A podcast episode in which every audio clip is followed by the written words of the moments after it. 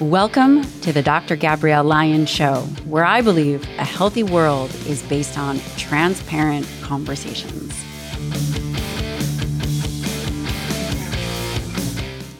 In today's episode of the Dr. Gabrielle Lyon Show, I sit down with my friend, Evy Poumpouras. Evy is a former special agent with the U.S. Secret Service. She is the co host of Bravo TV's competition, author of an amazing book called Becoming Bulletproof. During her time as a United States Secret Service special agent, Evy was considered one of the agency's elite interview and interrogation experts. Having been trained by the U.S. Department of Defense, Evy traveled the world conducting polygraph examinations on some of the most hardened criminals.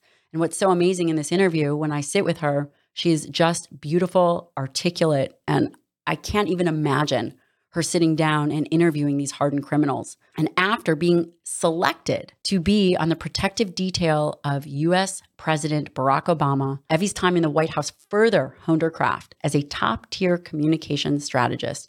Evy is one of the best in the world. Her mission focused on keeping the most power. Evy's understanding of human behavior strengthened her ability to negotiate with high level foreign officials, military leaders, and political appointees. Evy holds a master's of arts in forensic psychology as well as a master's of science in journalism from Columbia University. She teaches criminal justice and criminology as an adjunct professor at the City University of New York and leadership and negotiation at the Athens University of Economics and Business. In this episode, I have the great privilege to sit down with her and we talk about how to exist in extreme environments, how to read people and understand the interrogation process. Finally, ways to build courage and make tough choices. If you like this episode, please like, subscribe, share it. This is the way that we can get the good word out there. Let's dive in. A very special thank you to one of the sponsors of the show, and that is Apollo Neuro. If you guys have seen in any of my stories or any of my reels, I typically have my Apollo on. It is an Apollo wearable. I love it. I wear it for at least three hours a day and turn it on. So I'm not just wearing it, it is hooked up to my phone. It improves the way that I manage stress. It helps me stay calm and focused even though I'd like to think that I'm calm, be more present, and it helps me recover. It was developed by neuroscientists and physicians. Apollo delivers this silent vibration. It's different than having an Apple Watch. It is smooth and steady. You can turn up the vibration, turn down the vibration. It is unlike any other fitness wearable. It doesn't track anything. It simply improves your health by strengthening your nervous system. It is safe, natural, no drugs, no supplementation required.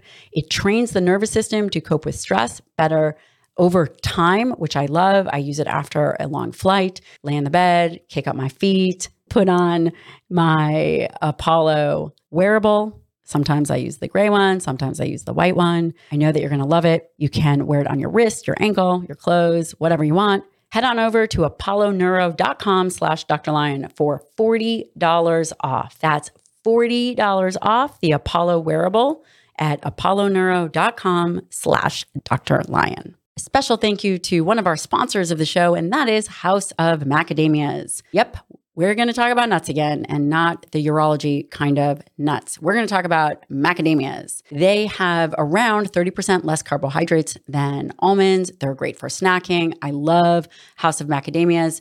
I use their little travel packs. So they have little individual macadamia nut packs that are delicious. You can get chocolate dip macadamias. You can get a salsa flavored macadamia, whatever it is that you want. It really helps from making bad travel choices.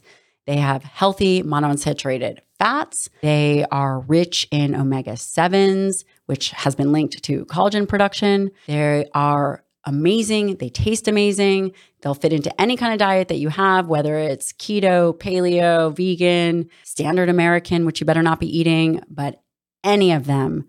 This is a great addition. I love them. My family loves them. You can go to houseofmacadamias.com slash Dr. Lyon and use the code for a 20% discount on your first order. That's houseofmacadamias.com slash Dr. Lyon and use the code Dr. Lyon for 20% off your first order. Evy Poumpouras, welcome to the show. Thank you so much for being here. Thank you so much for having me. I'm really excited and I'm amazed. This is amazing. I'm so excited for you. This is wonderful. And I'm honored you having me on your show. Are you kidding? This is going to be a very powerful interview. You are what I consider a unicorn.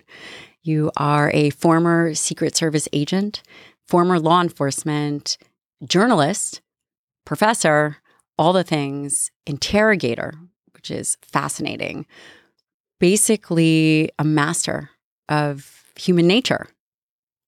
And oftentimes, to become so accomplished, there's history behind that. Someone doesn't just unintentionally land in the spot that you're in. I'd love to hear about your background and what brought you to where you are now.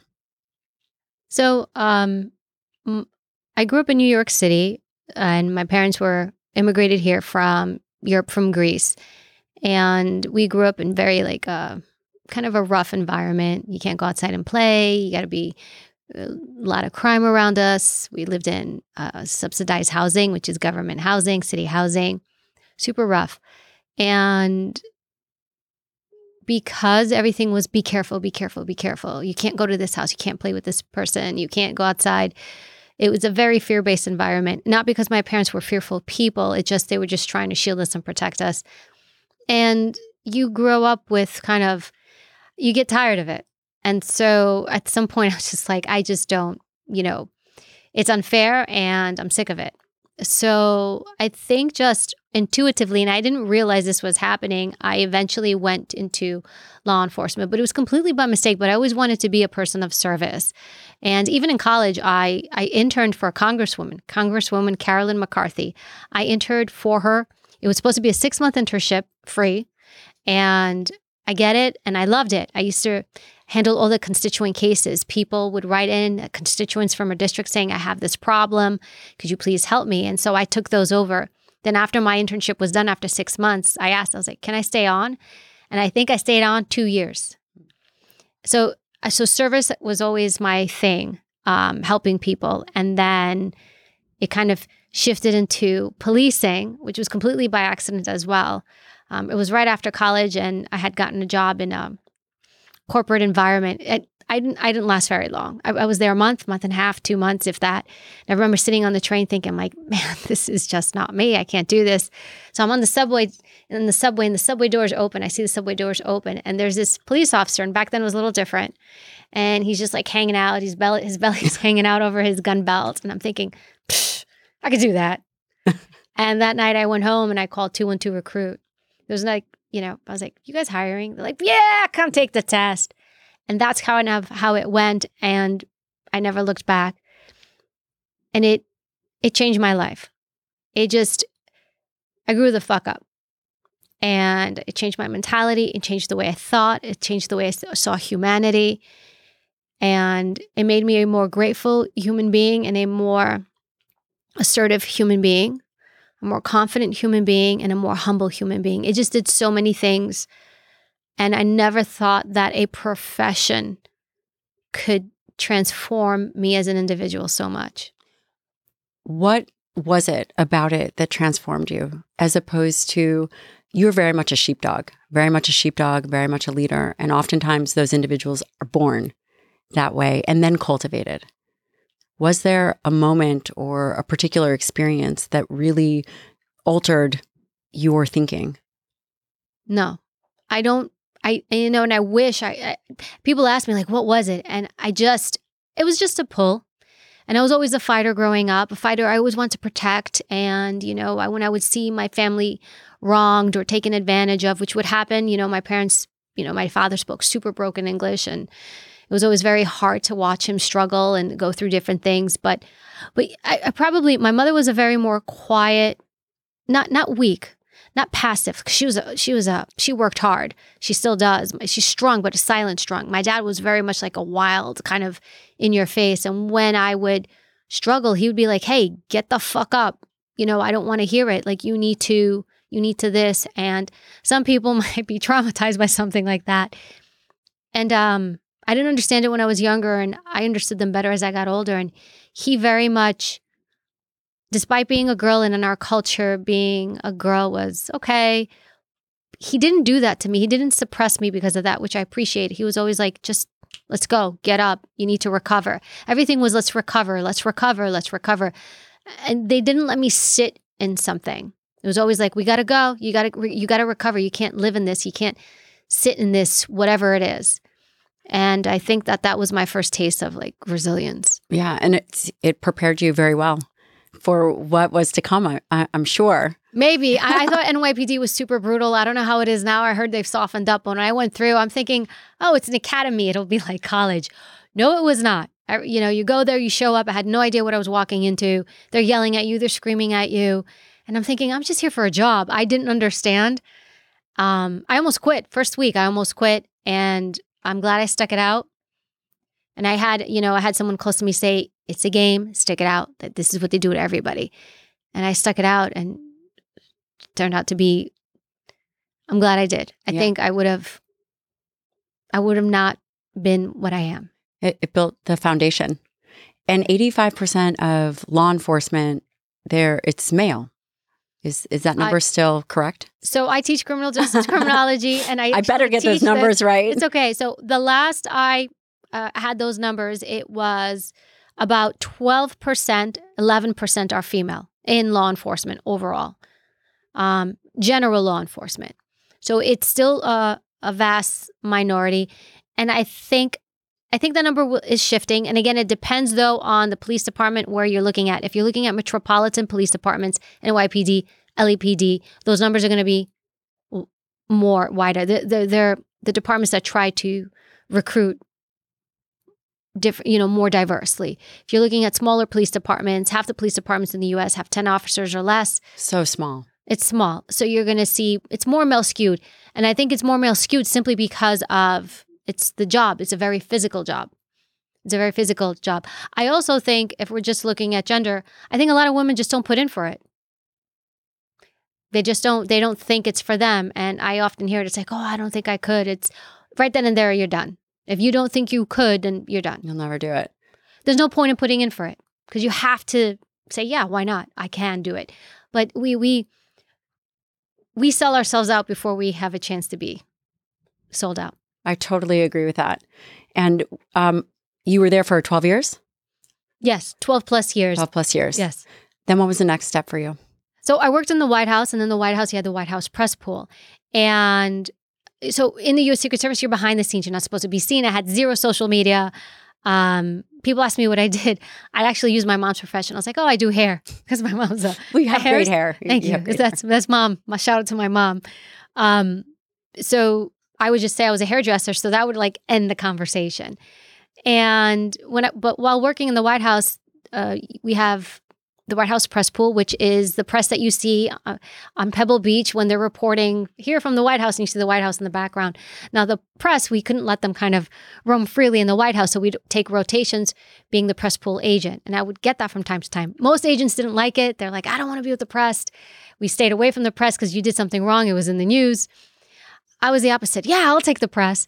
So I just would get the press a lot and then met this producer. This producer was like, Hey, you ever thought about doing news or TV? And it kind of sat there and I, no, I hadn't.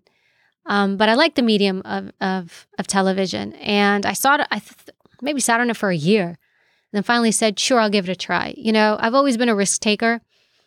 And I knew there's a chance of failure because I'd really secured this amazing job. It was an easy job to get. And I'm thinking, all right, what's next?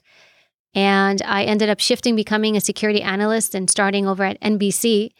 And my first segment was inauguration, Washington, D.C. It was President Barack Obama's second inauguration. And I did the live assessment for it. And it just went from that to another hit to another hit, hits like the news hits and doing more and more. And that's how, kind of how that journey started. But it was a hard journey because I went from being pretty well established now in the US Secret Service to going into a whole other field. And you go from here to psh, you just got to go to the bottom and start with everybody else.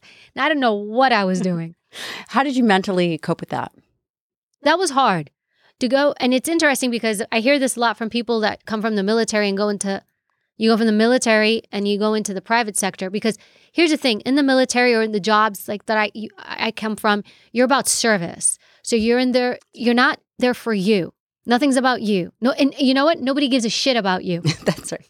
You're uh, disposable. You're you're absolutely disposable. You're absolutely ex- absolutely ex- expendable. Expendable. It's a truly I don't want to say thankless job, but it kind of is. But that's you know people don't do it for thanks. They do it because you want to give and serve.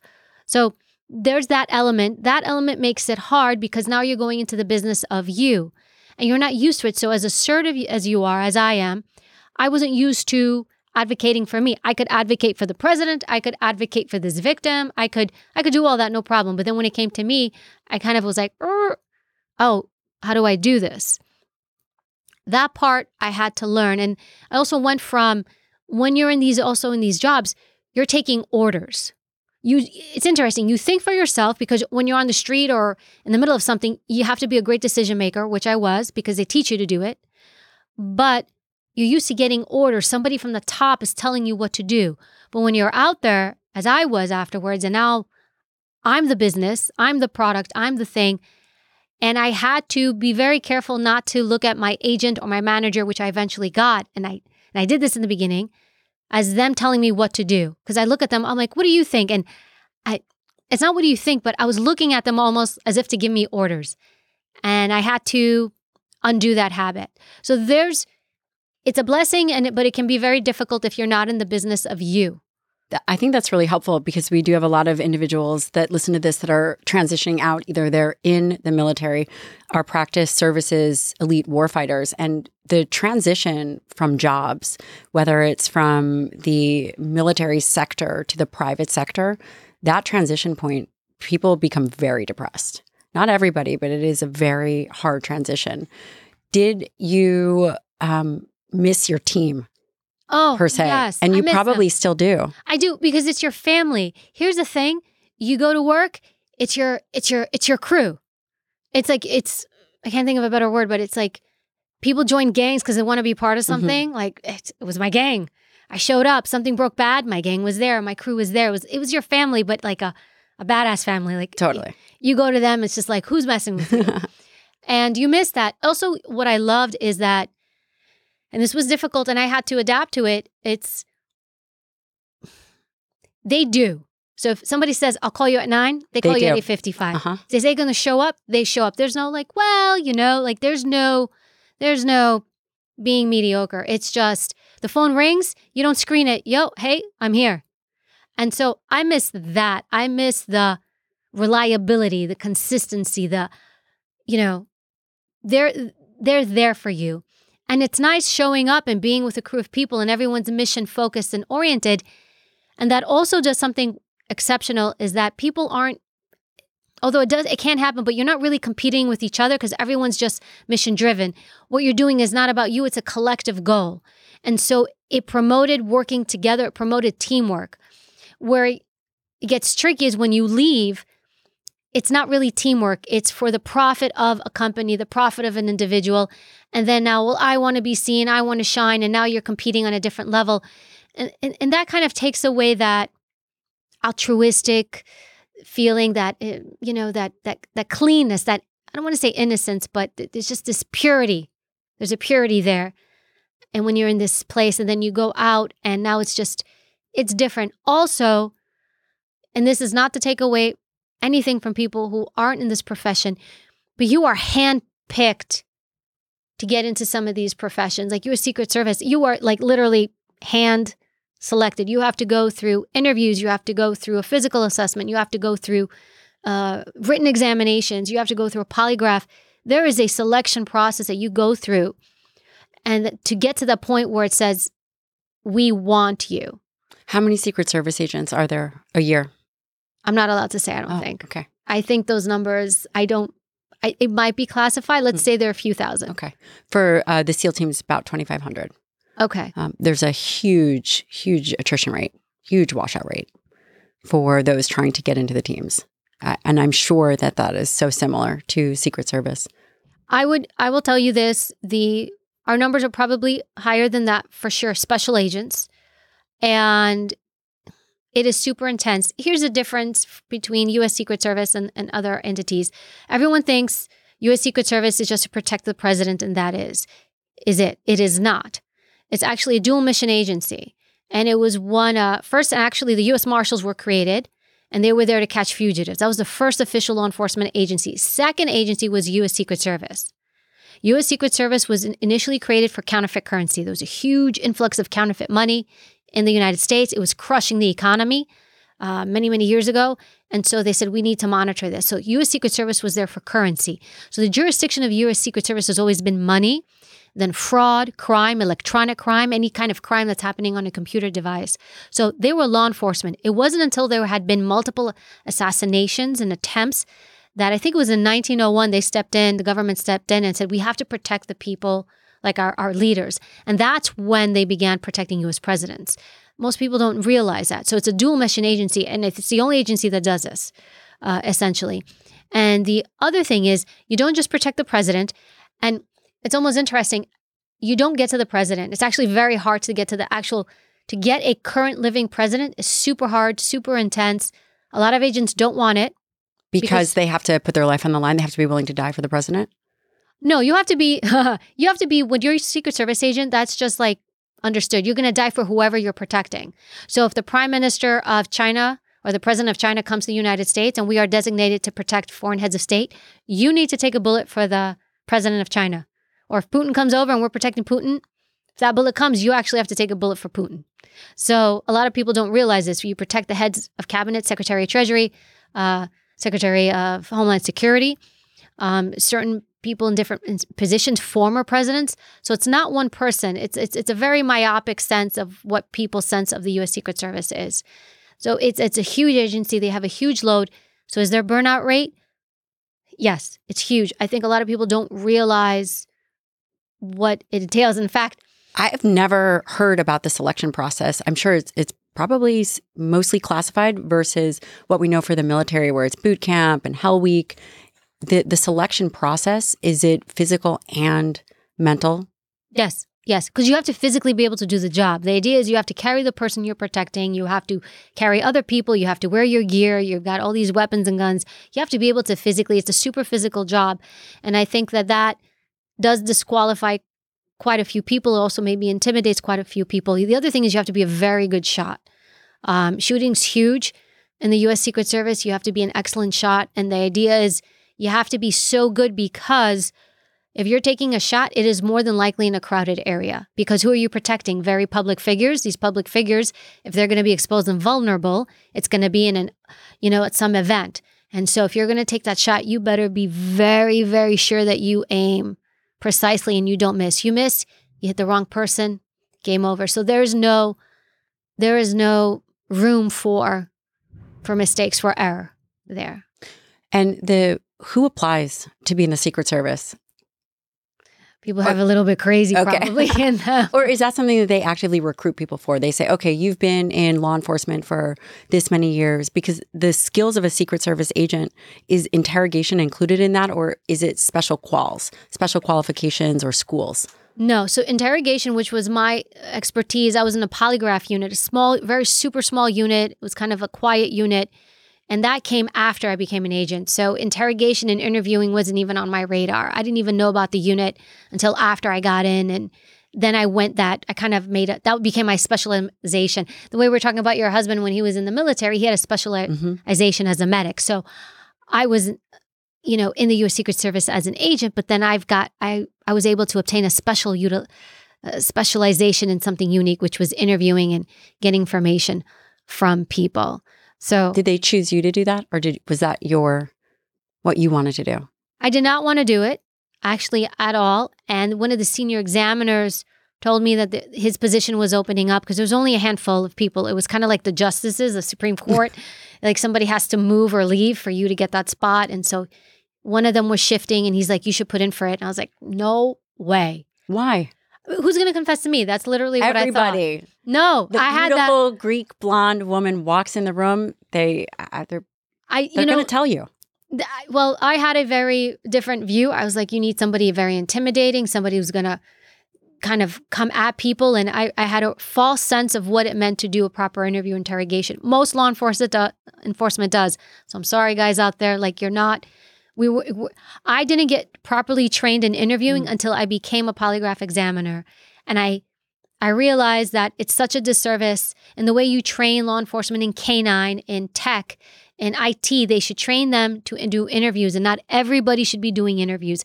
I think the number is something like 80% of crime in the United States goes unsolved. The reason it goes unsolved, the primary reason, and in my opinion, is because when you don't have evidence, if I don't have the smoking gun, the blood, the this and that, the next thing is I do interviews to create new leads. But if I don't know how to interview people and I think it's going to be 10, 15 minutes and I'm done, I create no new leads. I can't close cases. Mm. It's really interesting what you're talking about. And especially when you think about the culture of policing and military, they value, um, in, in my opinion, outwards outward display of power. Right? We think, okay, the guy has to go in and be big and brutal to get information. There are other ways to elicit information and display power as opposed to the outward display. And I, am so curious as to how you I don't want to use the word impose power, but how you um, utilize non physical power in interrogation. Okay. So I think it's, I think the correct term would be what it should be is an outward display of confidence, an authority, and assertiveness. And when I say authority, authority doesn't mean I'm the boss, I'm in charge. Nobody gives a shit, quite frankly, just you. And usually people who have that vibe are super insecure. They need you to know that they're in charge because they need you to know they're in charge. So people that truly master this correctly, it's like I show I show the world who I am. I don't tell the world who I am. I show them. In fact, when I began doing interviews, I was schooled by all the different examiners.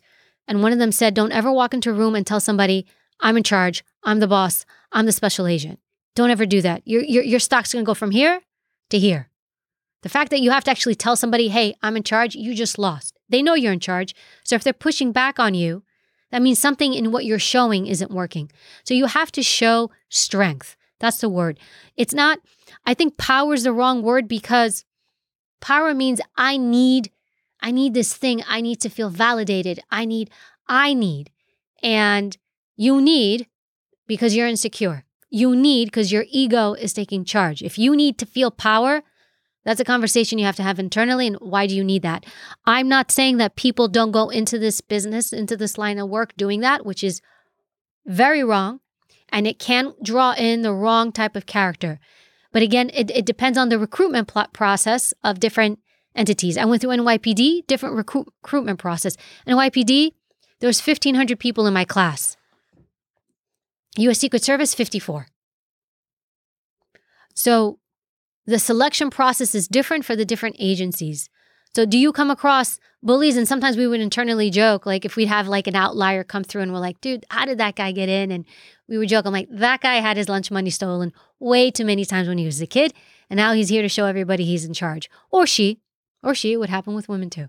How long did you work as an interrogator?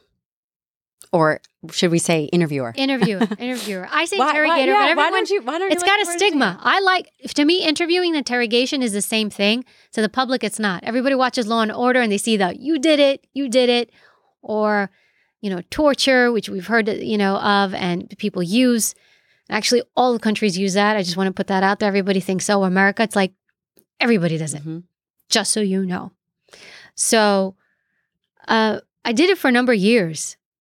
I'm trying to think now. Maybe me do math here. Not my. No, I, I, I, won't make you do math. Several years. What are some of the skills that you learned that translate, or what could the listener take from what you learned and translate that to being able to be in a conversation or get information? We, uh, you know, it's it's interesting. I, I feel like the communication in this world has gotten so different because of social media and what people think is okay and how to treat people, and um, how to even navigate this space of communication with tech and and everything has changed. I will tell you this: the number one piece of advice I can give everybody: shut up. I think that's what you told me when I, you know, I reviewed. I I asked I, you. I said it to you very nicely. you did it. I don't need nice. I don't need nice. I said, "Hey, Evy, I really want to do a great job and become a very good interviewee and interviewer." And what you told me? Just stop talking. Just shut up. You know, it's interesting because we we looked at some interviews and we yeah. won't say which ones. Yeah. and you were like, hey, you know, this person, I feel like I have to fight to get my point across. And uh, do you remember what I told you? Yeah.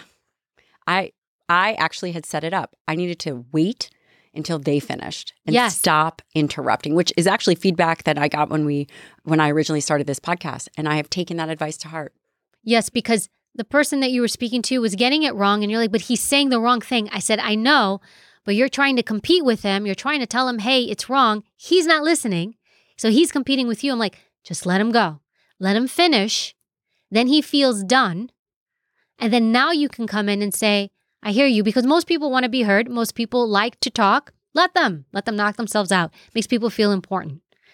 Uh, again, it goes back to self validation, right? I need to be validated. I need to be, I need to speak. I need to be heard, which isn't a bad thing, but you want to keep that in balance.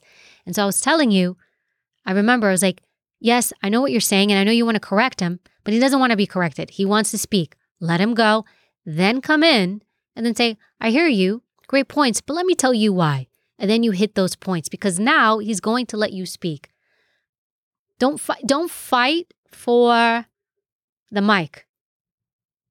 Don't fight for the mic. Everyone's fighting for the mic. Let them hold it. When it's time, take the mic. Thank you. Because now they're more likely to also let you go. They said everything they have to say, they're spent. And if they cut you off, I actually use this in my interrogation room when I have people come into the room and they go off and, you know, go off on me. Nobody was ever happy to see me except for you.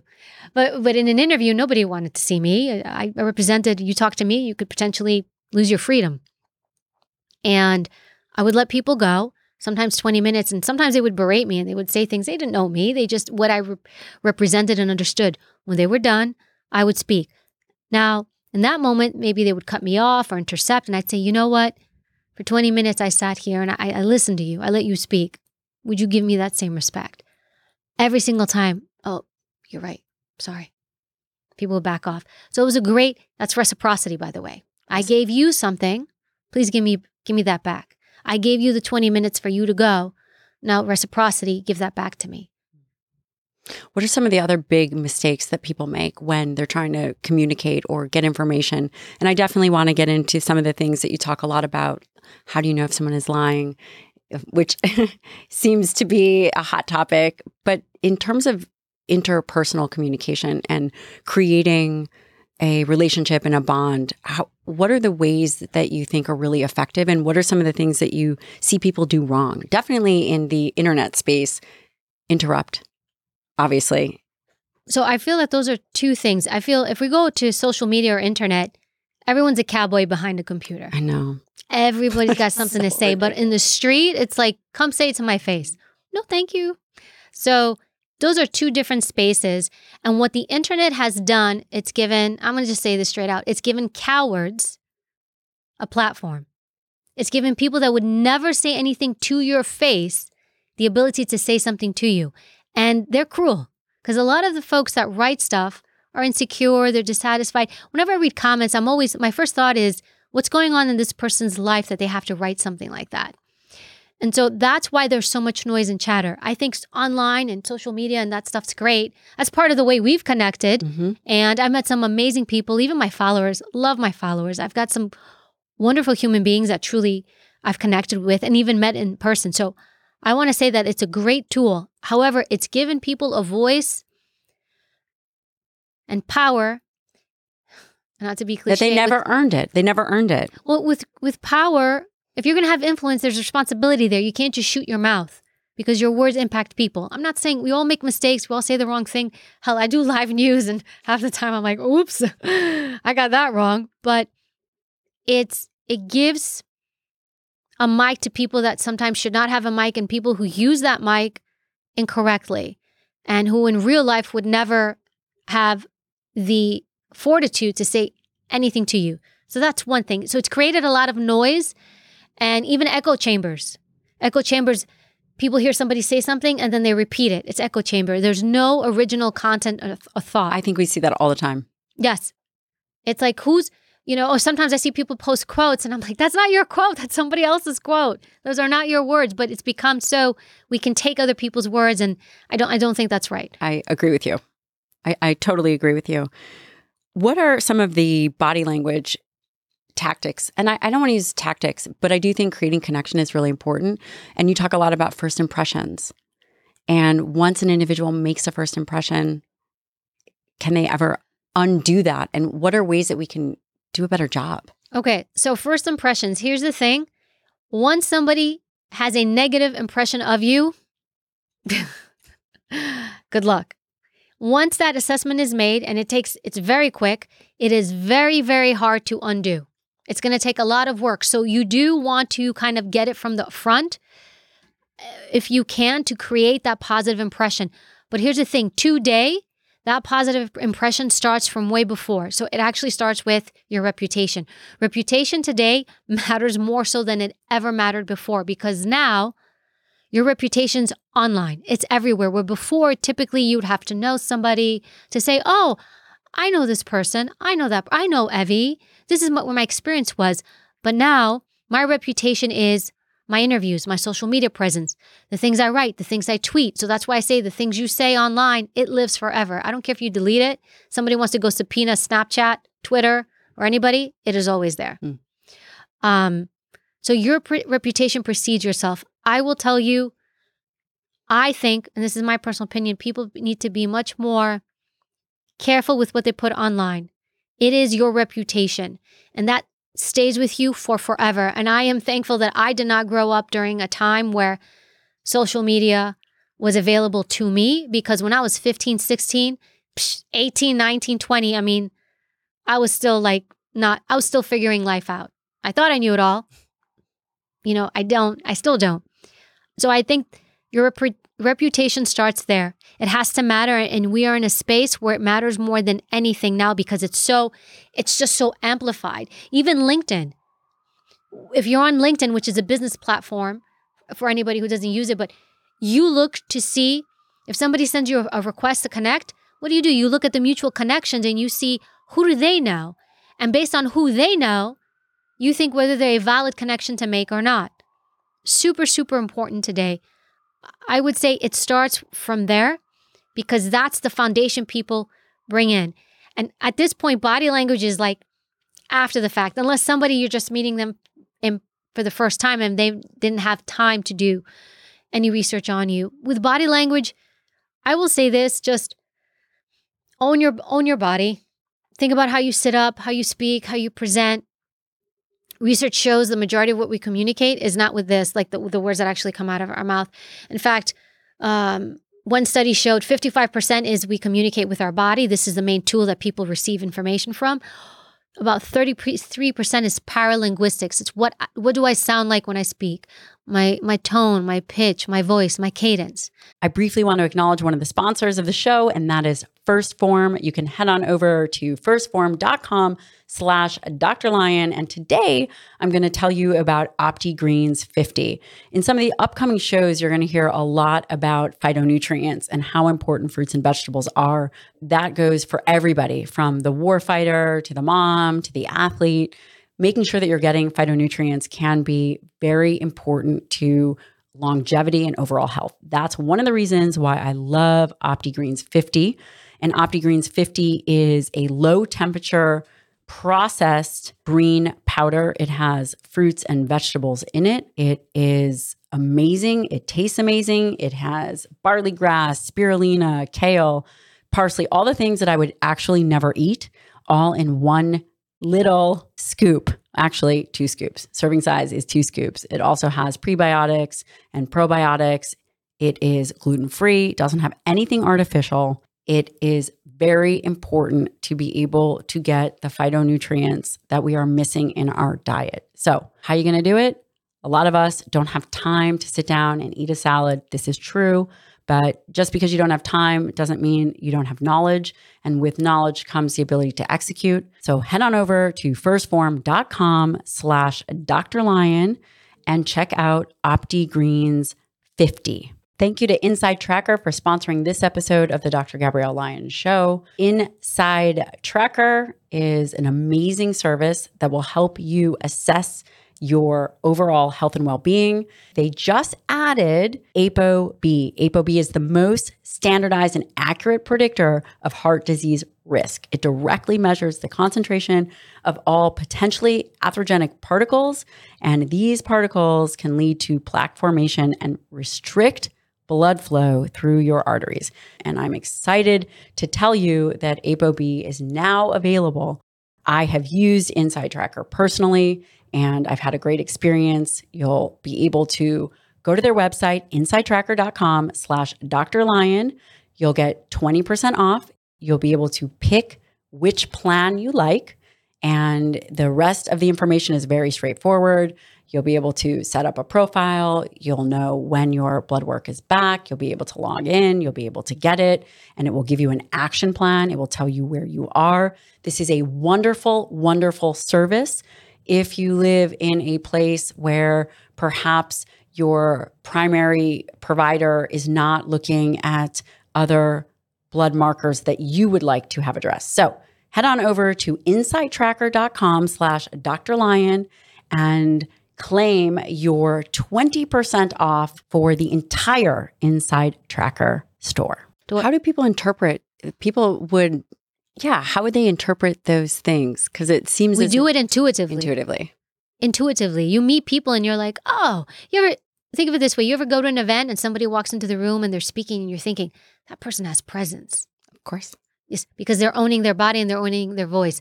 Only 7%, research shows only 7% is actually the words that come out of our mouth. It's fascinating. Nobody, people connect with you based on how you make them feel. It's always about them. What do they get out of it? We're selfish creatures. We're very egotistical. We're kind of like in the space of me, me, me. We think we're the sun. That's okay. But if you know this about human nature, then you know how to be malleable and handle people. So an ego, it's the Greek word ego, which means I. So if I understand it's not all about me, I'm focused on you, and that's what we talked about. Forget you, focus on who you're interviewing, build a genuine connection. You can build a genuine connection with anyone. I would build genuine connections with terrorists or terrorist sympathizers all the time. I would find something genuine and likable about them, and I, I call it chasing the good. I would focus on something good about them. You can find something good in anybody if you want to, and if you're non judgmental. And that's another thing. Keep your opinions out of it, keep your judgment out of it. So people will say things to you you may not like, you may not agree, but you gotta you gotta control this. Don't roll your eyes. Nobody's if they don't ask your opinion, don't give it. Most of the time I don't. People come to me and they talk to me about politics all the time, about presidents all the time. I say nothing. Nothing do you find that you feel neutral internally, neutral about what's being said, neutral about the individual, rather than have you been able to eliminate judgment? Yes. I feel really, really comfortable with that. I don't judge people. I've lived my life enough and seen enough to know, like, who am I, first of all, to judge somebody else and the way they navigate their lives. I don't judge. Now, I may have come across people that I don't like the way they navigate their lives. Now, if it's in an interview process or something like this, super easy because you don't impact me. The problem where it comes is comes in is in our personal relationships where we don't like the way other people live their lives because it crosses over into our lane, it impacts us and it creates havoc or volatility in our life. And then we get frustrated with that person. And we we're like, why why are they? Why are they? And so at that point, you you have to face two different things. One is Am I allowing this person to exist in my life? Did I invite them in? And is this someone I can maybe put a little bit more space or put more distance? It always comes back to you. Or if it's someone you're born into, like a, a family member, the family we get is the family we get. And I'm not big on cutting people family off. I, I think it's done too much. It's not a, a healthy thing. If you're going to, and I don't believe in cutting people off. It's I don't think it's the right term. It's let people go. Because when you cut someone off, the intent is I'm cutting you off because I want to I want to spite you. I, I, I want to show you. I want to this. That comes from a place of neg- negativity and hate. That's no good for you. But when you let people go, you say, you know, I'm letting you go peacefully. I wish you no harm. I send you no ill will or intent because I do believe in karma and what you put out there. Um, you're just not for me. Mm. I just, I just can't.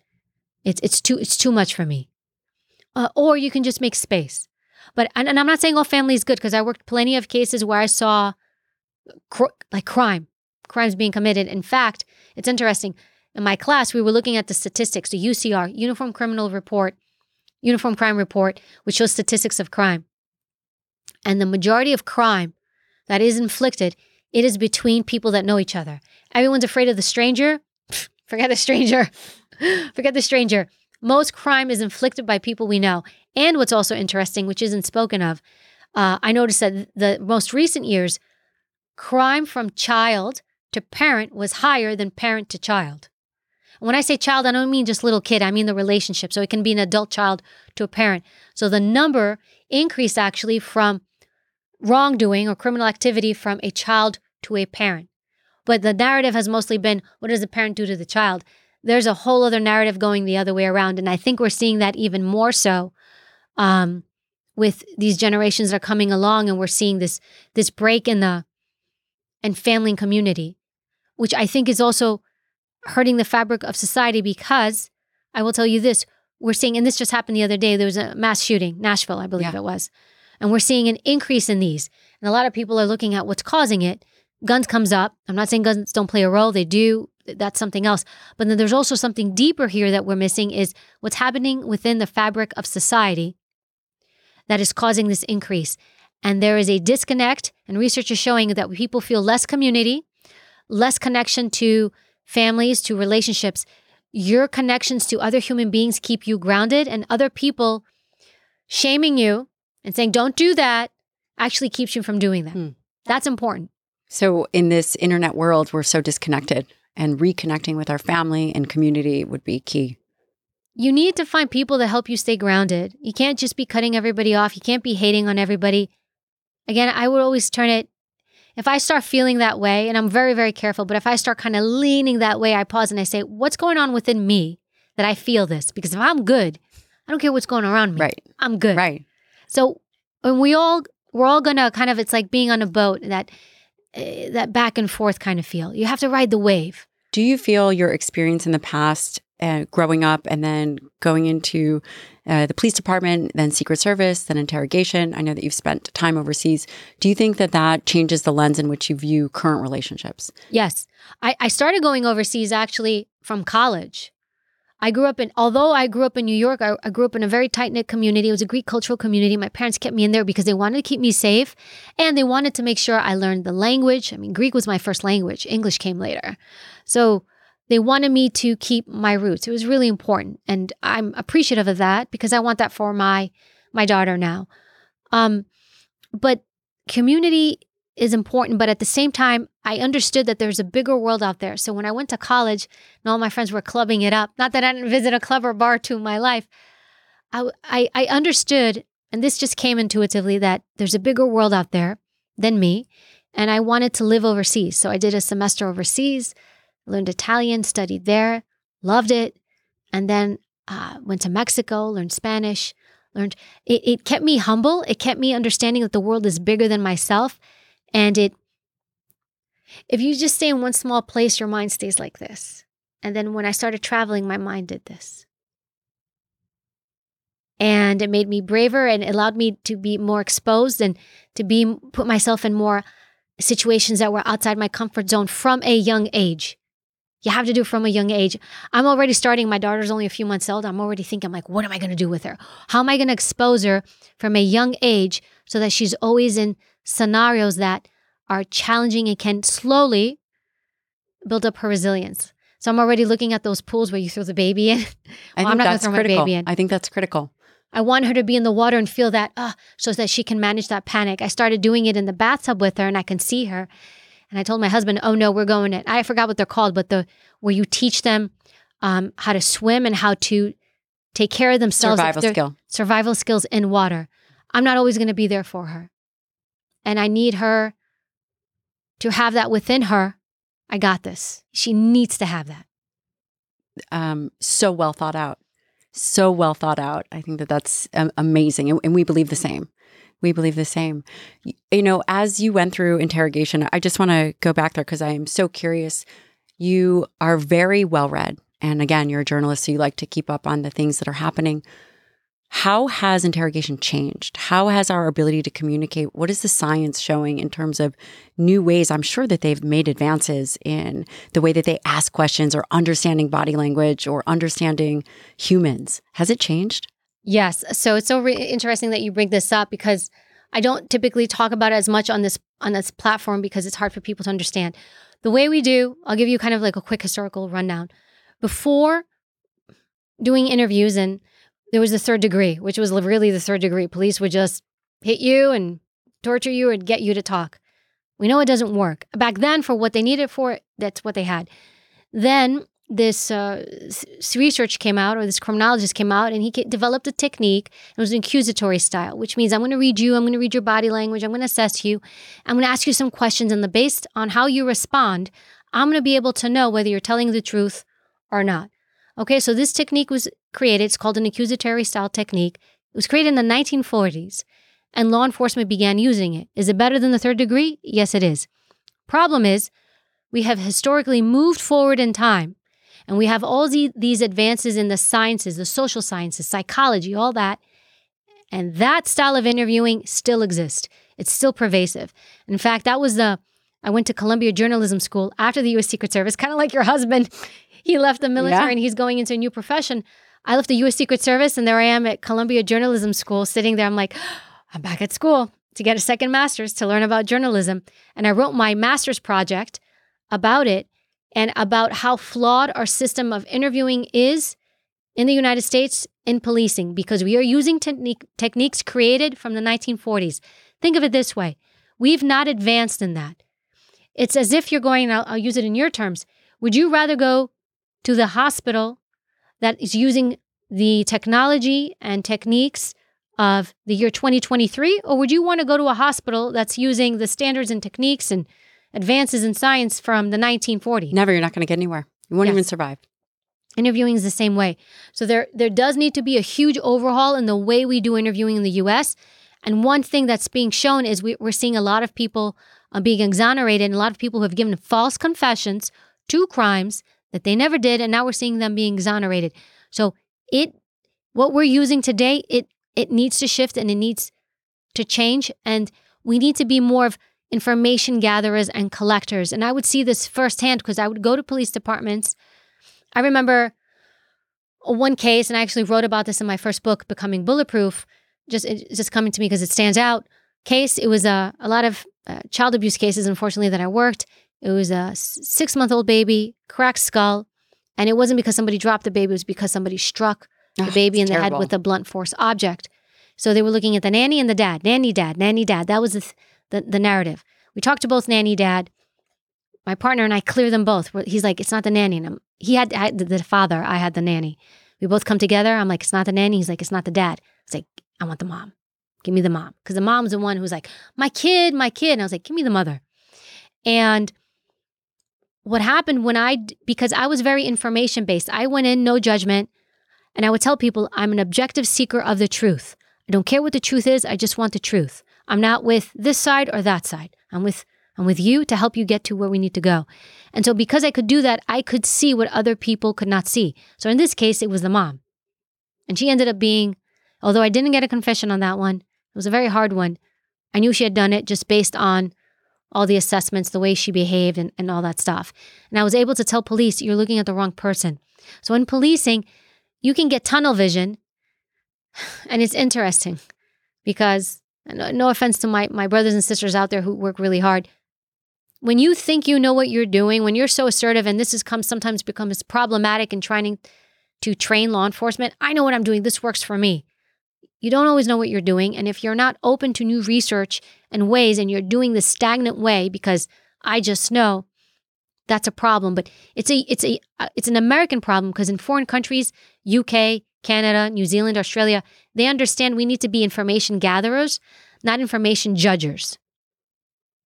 Judgment needs to be out. And if I already think you did it, everything you say needs to fit the narrative of you did it. Oh, look how you're sitting. Oh, look what you just did. Oh, look at how your eyes shifted.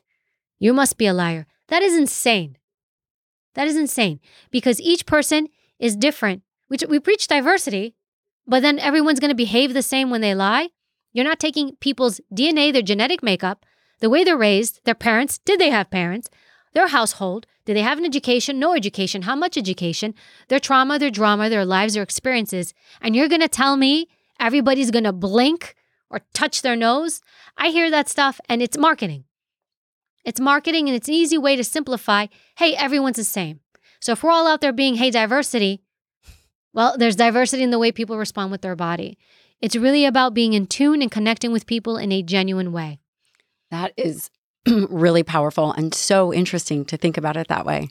You know, um, what how do you think that that has played a role in the way in which we communicate? You'd mentioned earlier about being echo chambers and people aren't talking about new information. It just seems that there's a lot of regurgitation. Well, what happens if the regurgitation is, again, the way in which we communicate, the way in which we interface with each other? What if that's just based on old information? Right? Old information, like, I don't know, I don't know what the science or how people are talking about interfacing. But if it was kind of in the 1940 realm, and that's the way in which dynamics exist and what we're talking about, how do you do you think that that would actually change culture? If we could improve it. So, if we're talking specifically to interviewing, the problem with that specific thing is it's become the dominant way in which to teach law enforcement to, in, to do interviews. And just going back to it, they're private companies that do this. The US government doesn't train its own people. They actually go out to uh, private contractors who teach who teach police and law enforcement here's how you need to do an inter- interviewing. Uh, come on they're they're in the business of making money. How can you? I'm not saying I will. I would, and I would go through tons of training from different entities, and a lot of these entities um, that do this, and it's like it's their business. So that's where the U.S. government dropped the ball and not teaching mm-hmm. its own people and doing its own research and science in a neutral, unbiased way to make people better interviewers. That's one thing. Now, with regard to echo chamber, that I think goes more to the pu- public sector because I have social media and I'll look at Everyone's saying the same thing, or somebody will say something, then they copy what the other person says, they put their name on it. People are echo chambers. It's like, know who's giving the information. And I always say to people, because a lot of people come to me, clients come to me, or I do consultations, and people say, you know, Evy, I read this here and I read that there. And I get, I ask them, who, who said that? Who are they? How do you know it's valid? You have to know where your information is coming from. You can't just listen to everybody talking.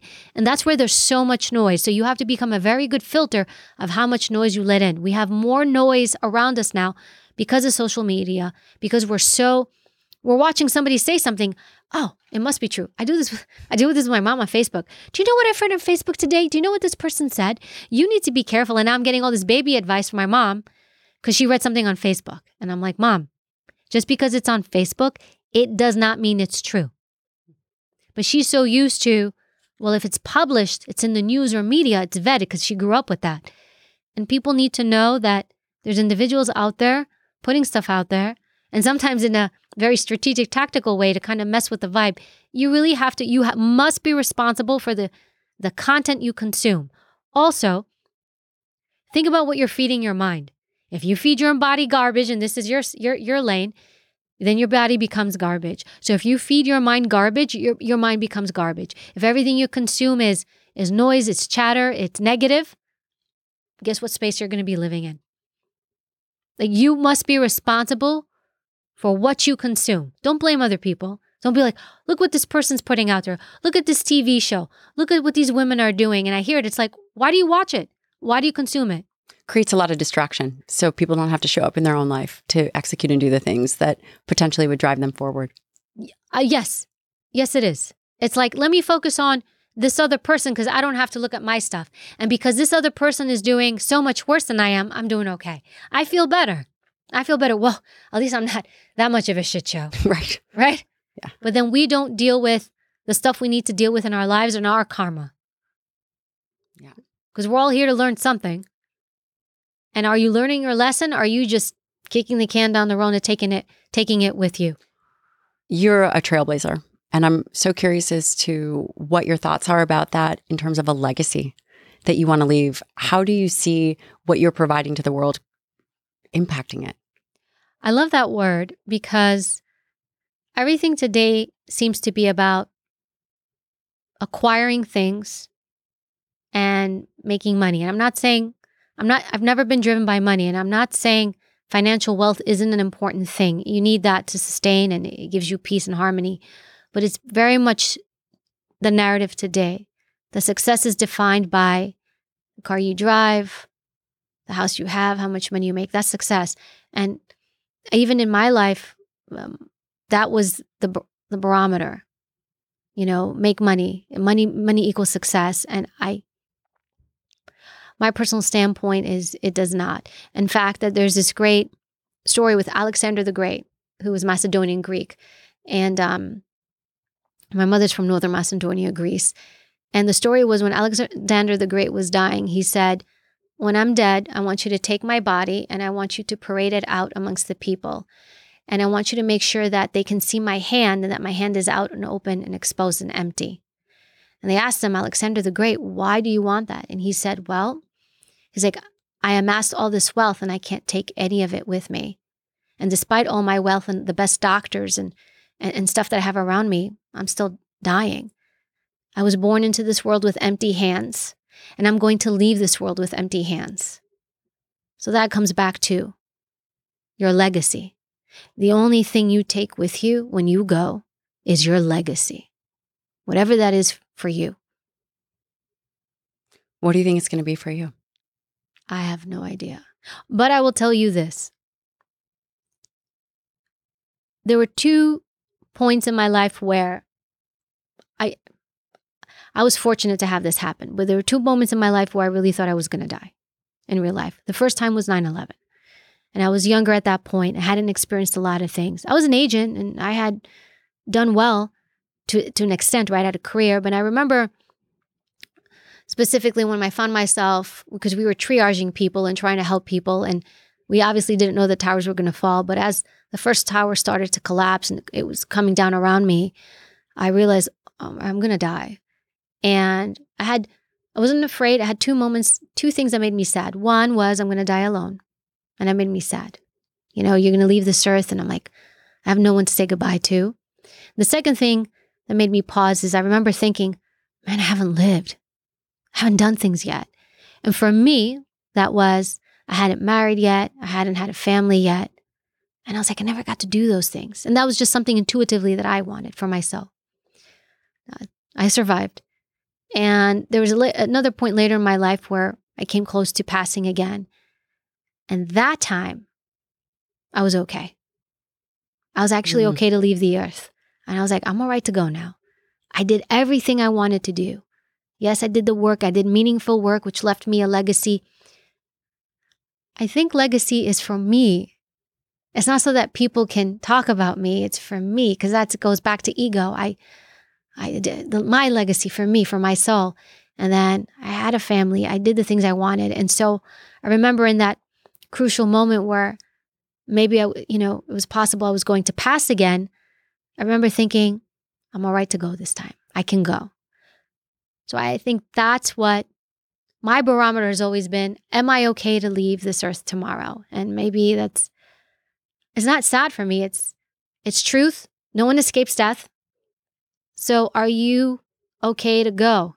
And if you're not okay to go, fuck, you got work to do. You got work to do. You felt courageous in that moment? No, I didn't even think about that. Courage is, you just do. Mm-hmm. You just do. The narrative people always talk about is how do we build courage and bravery? And I, I think you build it not necessarily in those moments. You build it for a lifetime, just like what you're doing with your daughter. You know, it's interesting. Somebody showed me a quote actually this morning, and it says, Success isn't taking the elevator up, it's taking the stairs. Uh, courage is like that. Resilience. Everyone thinks, like, give me that magic pill, Evy. Help me be courageous. Start making brave decisions every single day. Small decisions you do make you brave. And if there are things in your life that you know you must make decisions on, then be a person of action and do it. Deal with stuff. Do not avoid, do not fear conflict and confrontation. I'm not telling you to go look for it. I don't like confrontation. But we must deal with things. Deal with them, whatever that looks like. Because when you don't, that's actually worse. You create chronic stress, which now I think I'm speaking your, your yeah. term. Stress is good. Chronic stress is no good. So when I stay, let's say, um, I'll just overly simplify it in a job that I don't like or in a relationship that I don't like. And I'm like, I'm just staying here because I'm avoiding conflict and confrontation.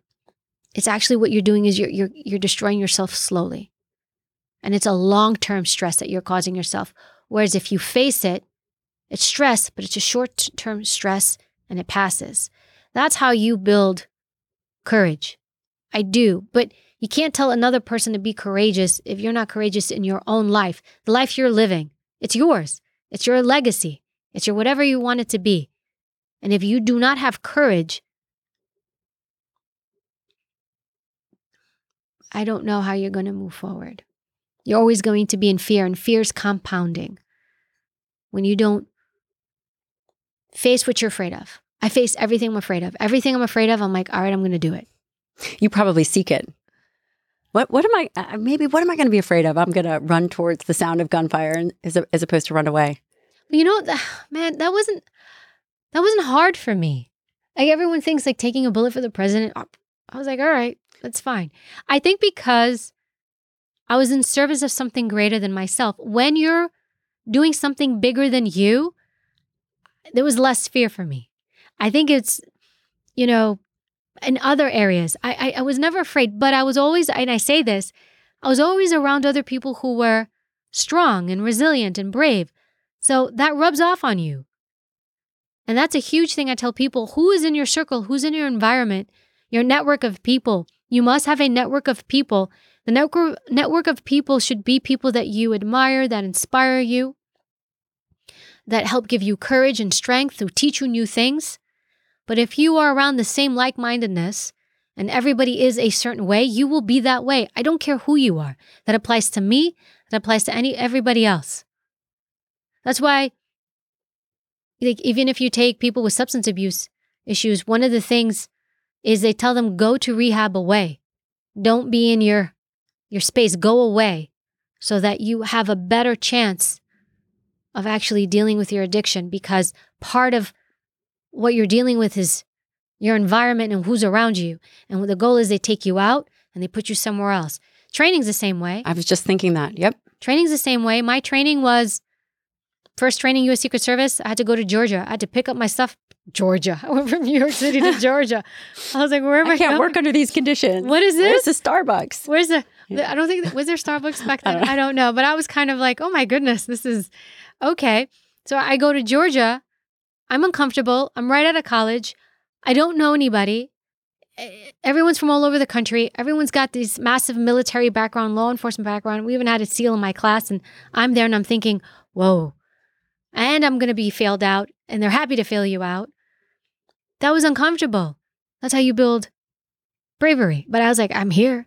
Uh, if I fail, I fail. But I'm like, I'm going to do everything I can not to. And then even training in Maryland, they put you in uncomfortable environments so that you can thrive. You can thrive. But if you're waiting for warm and cozy and soft, Which you can't have that. Just what everyone seems to be looking for. Because that's the narrative. I know. Live a stress free life. Everything should be good. Everything should be perfect. And then when things are not, like people just lose their minds. And it's so crushing. Why do you think we have such high rates of depression? Why are people mentally struggling so much? Why? Why is there so much negativity? Why? Because people are told a narrative, they are sold the story. Your life needs to be perfect. You must be happy all the time. Happiness is overrated. The most extraordinary things I've done in my life, the most the greatest accomplishments, happiness wasn't even on the radar. What does that even mean? I've lived a life of fulfillment, but if we expect to live in this state of bliss, you will be disappointed, you will be depressed, you will be let down time and time again. Your life will feel meh. Deal with your stuff. You're supposed to go through this this wave. Go through it and enjoy it. I love it and it's so critical. Iron sharpens iron. Get in the fight. And we are. We're sold this narrative that things should be easy and it should be soft and you should take a bubble bath and you should relax. And it handicaps people because they believe that they should live a life that is stress free. And, you know, I think that we both really enjoy this book, um, Man's Search for Meaning. He found meaning in hardship. And in fact, a life worth living is one that is stressful. Stress isn't bad. if you want to say see who people are, people's true nature, and I would see this, especially my previous career, people show you who they are in moments of stress. You're not thinking, it's your authentic self coming through. And there was like sometimes we'd have a saying when we do search warrants and arrest warrants, and you would pick the people you want on your team. And it was very crucial because you wanted someone that you knew if there was gunfire, they weren't going to leave you. They weren't going to panic and go. And so that is who you, at least who I, I strive to be. And I strive to find the people like who's going to, who's got my six all the time, no matter what. And I think that's the, that's how you measure measure grit and resilience and strength. It's not and it's not loud. Everybody thinks like heroism is loud and courage is in your face and I'm going to write you this tweet and I'm going to tell everybody how strong I am. It's like it's silent. It's quiet. Truly powerful people don't need to flex in any way. They just know what they are. Yeah. They flex only when they need to. So bold manner and bold action are not the same thing. Say that again. Bold manner and bold action are not the same thing. Bold manner is my mannerisms. I'm in your face. I'm this, I'm that. I'm trying to show everybody I'm strong. But taking bold action in a moment when you need to, that's different because I can be a quiet person and a silent person. But when the moment needs for me to step up or take action, I take it. But people confuse those things. I must show everybody. It's like, why? Yeah.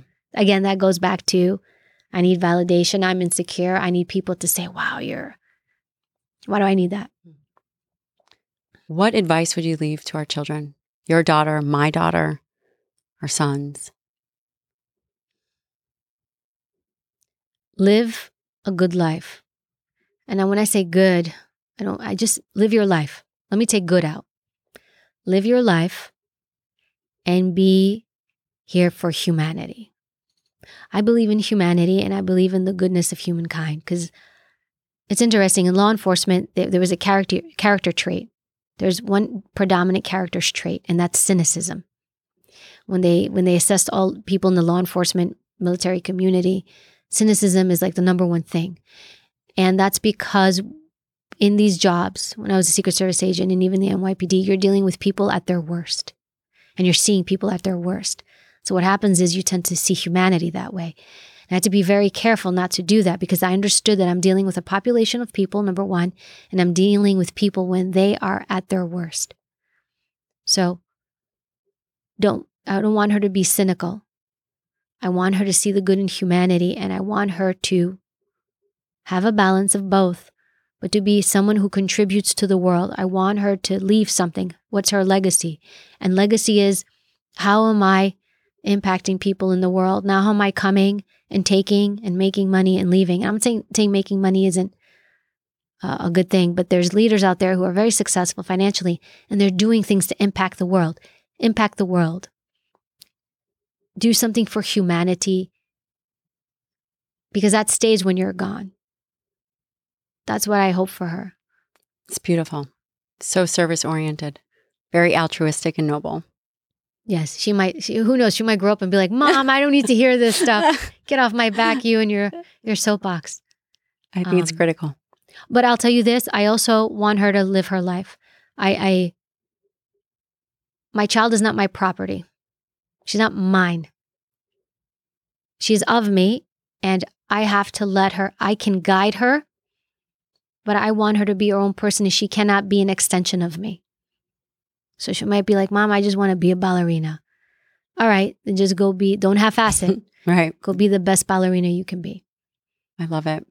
And again, there's so much that you offer the world. And I've taken a course from you. You do live in person courses in New York City. You have a book, Becoming Bulletproof, which I've read. You also do, are you still doing mentorship? I paused those because my my wait list was long, but I do. I was doing consulting and mentoring, and uh, um, there's a wait list now. People can go and they can sign up for the wait list. And I started doing online courses because people. I began doing live sessions like the one you came to, and that's how initially how we met. And uh, I started doing it online, so I created like an online community where I teach uh, twice a month, and the goal was to give people life skills because, I, and I'm a college adjunct professor. They don't teach this. I agree. They don't teach this. They will teach you math that the majority of the population will never use. Never. But they don't teach you life skills. And so many people are in need of them. And so I launched a community called Beyond Bulletproof. And every month we tackle a theme or a topic. Like this month, April is going to be resilience, how to build resilience. And then I also allow people to come and share their stories because everyone's looking for support and not everybody has it. And I understand that. And although I am a person who's like, who says, figure it out, but we also need to ask for help or get guidance. We need teammates. Yes, We need need a team. Yeah. I was lucky I had a team. And I understand what that means. People need a team. They need a support system. I I think the military and law enforcement are the best things for you, for your soul. Um, not everyone agrees, Yeah. but but it's I got something out of it on a personal level as well. And majority of people, majority people who go into this line of work do so because it's they want to be of service in some way.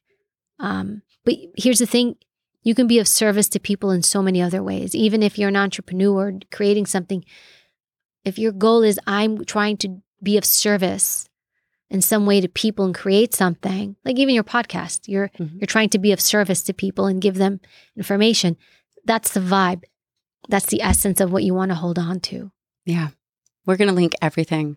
And I'm going to definitely pop on. I want to see and, and learn and continue to learn from you. I'm so grateful. Well, and I learned from you, and I just want to. You're super humble because you're my doctor. I'm so grateful. you know so and you you help people and you i would have never thought to ask you you approached me and you said hey can i help you and i said yes yes you can Yeah. and so you've you've helped me you've guided me although i understood fundamentally going through training health lifestyle and all that you know as i as i go through this world and the aging process and experiences Mhm. that my body has gone through you know because i know you deal with people in the military and because these are physical jobs your body goes through a lot and Yeah. so it needs care because we put some serious wear you know i Yeah, put some serious wear and tear on mine Yeah.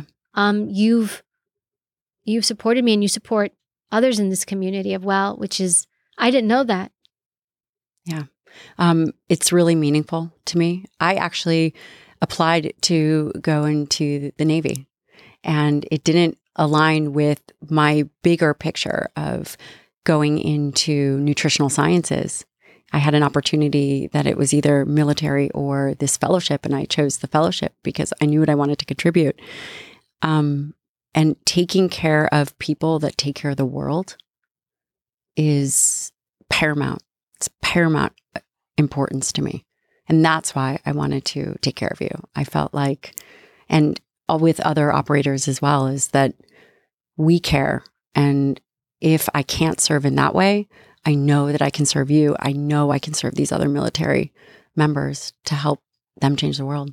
yeah, Yeah. i i appreciate that because you've helped me so much and even with my supplements i'm like what's this one do I'm like, ah, 50 50, she'll take this one, but, but we'll spread it out. I'm, You know, I'm used to it. I'm and- used to it. But it's you need that and it's like we're not people use the term i'm self-made. I'm not self-made. Zero.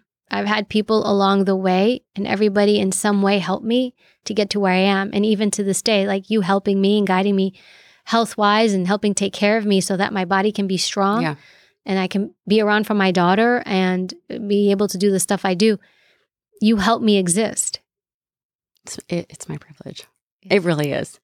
Um, you know, oftentimes the alpha individual and alpha entrepreneur, they are so capable that they don't put themselves first because they got it.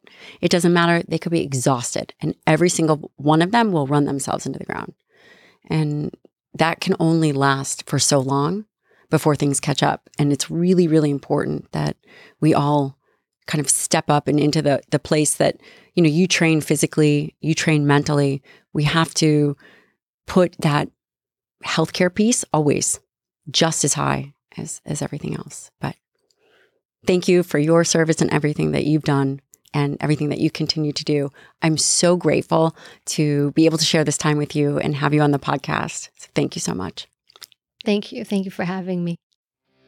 The Dr. Gabrielle Lyon podcast and YouTube are for general information purposes only and do not constitute the practice of medicine, nursing, or other professional healthcare services, including the giving of medical advice. And no patient doctor relationship is formed. The use of information on this podcast, YouTube, or materials linked from the podcast or YouTube is at the user's own risk. The content of this podcast is not intended to substitute for professional medical advice, diagnosis, or treatment. Users should not disregard or delay in obtaining medical advice for any medical condition they may have and should seek the assistance of their healthcare professional for any such conditions. This is purely for entertainment and educational purposes only.